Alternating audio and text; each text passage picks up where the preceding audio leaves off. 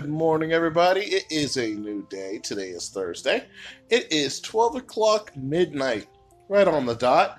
I am going ahead and continue with our previous setting of Thoughts If It Were You. This is Food for Thought by Neogentrix. Today, we're going to continue on with the moral series. And like I mentioned last time, I'm going to do acceptance. By definition, that is the action of consenting to receive or undertake something offered or the action or process of being received as adequate or suitable, typically to be admitted into a group. Acceptance is one of those few morals that a lot of people out there consider to be mute, if you will. It's not exactly widely accepted as a moral, and it's not even considered something that people consider anymore. The only time acceptance is brought up is when something needs to be received from someone else, and it's usually not really of value except for the person that's sending them to get it. Okay?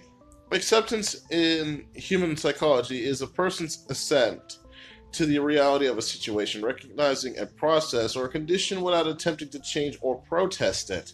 So, with that being said, let me give you five things everybody should know about acceptance. Okay? The first time someone even posted the idea of acceptance, you know, I was having a discussion with a therapist I ran into. Okay, and we were discuss- discussing things like relationships and stuff, and you know, it it brought up the, a lot of questions and a lot of things that I most people wouldn't even have considered at the time. You know, and as a lot of people get older, they begin to understand why desiring something else, something that was, uh, for the most part, out of their control, was causing them more pain than accepting that, um, at least for now. This is the way uh, it's going to be, you know? Consider a common saying, especially from the Buddhist philosopher. Now, keep in mind, I don't really care for Buddhism, but some of them make a lot of point. Suffering equals pain times resistance. Essentially, accepting the pain or reality or experience or relationship causes less suffering than struggling vainly against it for those who have issues with people around them. Here's the thing about acceptance. In many cases, we have a choice we can either accept or reject, and much of the time, rejecting doesn't change our reality, it just causes pain. We talk about acceptance in therapy, but we don't always unpack the world, uh, the word. So, with that being said, here are five things we should at least know about acceptance. The first thing is this acceptance doesn't mean liking, wanting, choosing, or supporting. Okay? Rather, no one is suggesting you like, want, or support whatever it is that you're accepting.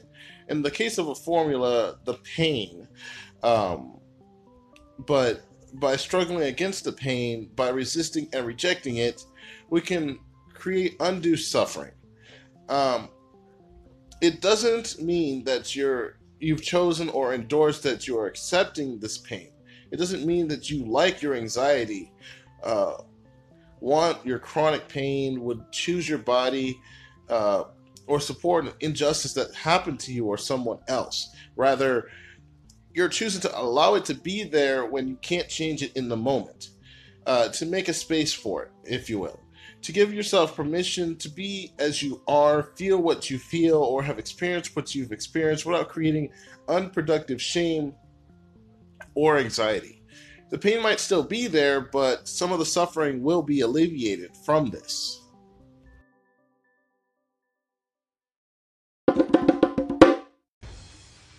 Moving on, the second thing is acceptance is an active process, okay? It must be practiced. Remember that accept is a verb okay? It's an active process one that must be practiced consciously not subconsciously. It's rare that we one day choose to accept our emotional or physical pain our bodies our difficult uh, relationships or our past and never even think about it again. But it requires effort at times or of the most time or at least initially you know? It it can be frustrating at frustrating at times, but like creating a clearing in a grass field by walking the same path many times, every time you practice acceptance towards something, you create and strengthen neural pathways in your brain, facilitate, facilitating ease in the future. Practice compassion to yourself alongside acceptance. Practice acceptance of the challenges you're having practicing uh, acceptance, okay? it's natural to uh, vacillate back and forth, back and forth, back and forth between feelings of acceptance and feelings of resistance. Make space for the spectrum of experience and notice your internal uh, critic quite uh, quiet. Uh, quite quiet. I can't say this word. And notice your internal critic shut up. Let's just say that. uh, number three, acceptance doesn't mean that you can't work on changing things, okay? Many people believe that acceptance is a sign of apathy, passively giving up, relinquishing agency. However, this doesn't have to be the case. Um, acceptance can be practiced alongside any action, as it is the basis of acceptance and commitment therapy, uh, one of the things that psychiatrists do, uh, known as the ACT. Uh, not the one that you take as a test. This is a totally different one. Acceptance and commitment therapy is for those who have a problem accepting that is what is. Practicing acceptance does not necessarily mean you won't be able to make a change. You can accept your body and still change it, accept your emotions and acknowledge their imper- uh, impermanence, and accept your behavior one day when you might change it tomorrow. Which brings me to the next point. Four, acceptance doesn't mean you're accepting is going to be that way forever. Okay, a decade later, the relationship I now have with my dad is galaxies different from what it used to be.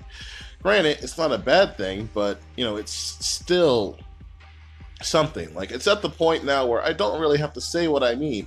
I could say one word and my dad will understand what I'm talking about. That's just how far along we've come. I wouldn't say that it's due entirely to acceptance, but it does show that acceptance does always mean that whatever you're accepting will be that way forever. Um, try to focus your acceptance on the present alongside an opening and realistic gaze at the future. Focusing too much on the present can be counterproductive, as a large part of acceptance involves letting go of the desire that things will change. Detaching from hope that is, in some cases, creating the suffering that you're very well feeling right now.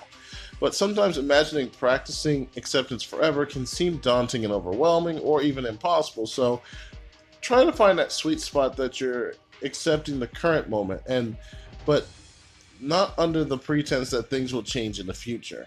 And it'll grow on you. And it'll become a lot easier.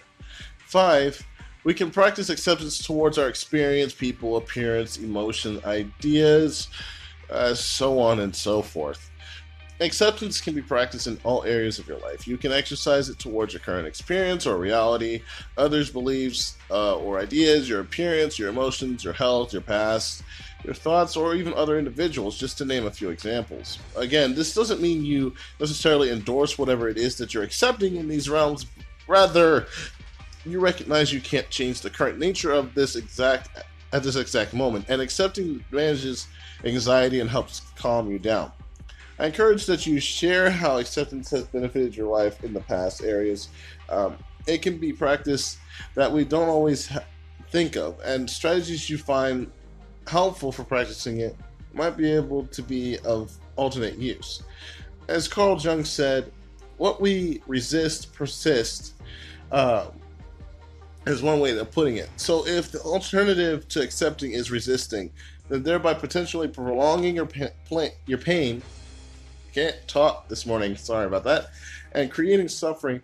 What do you choose? You know, this goes back to the whole main topic of this entire podcast things to consider, thoughts if it were you, basically the food for thought. You know, does really, does prolonging your pain truly help make you a better person? Or does accepting that this is what's causing me pain and moving on from it help alleviate it, making you feel better? Um, the better path. And while it may not seem like it's the most intuitive way to do it, and it may be hard, keep in mind it's probably the best thing to do. And in the long run, you'll thank yourself. Again, thanks for listening. Um, we're going to take a short break here, and then we're going to talk about five keys to accepting what you can't change.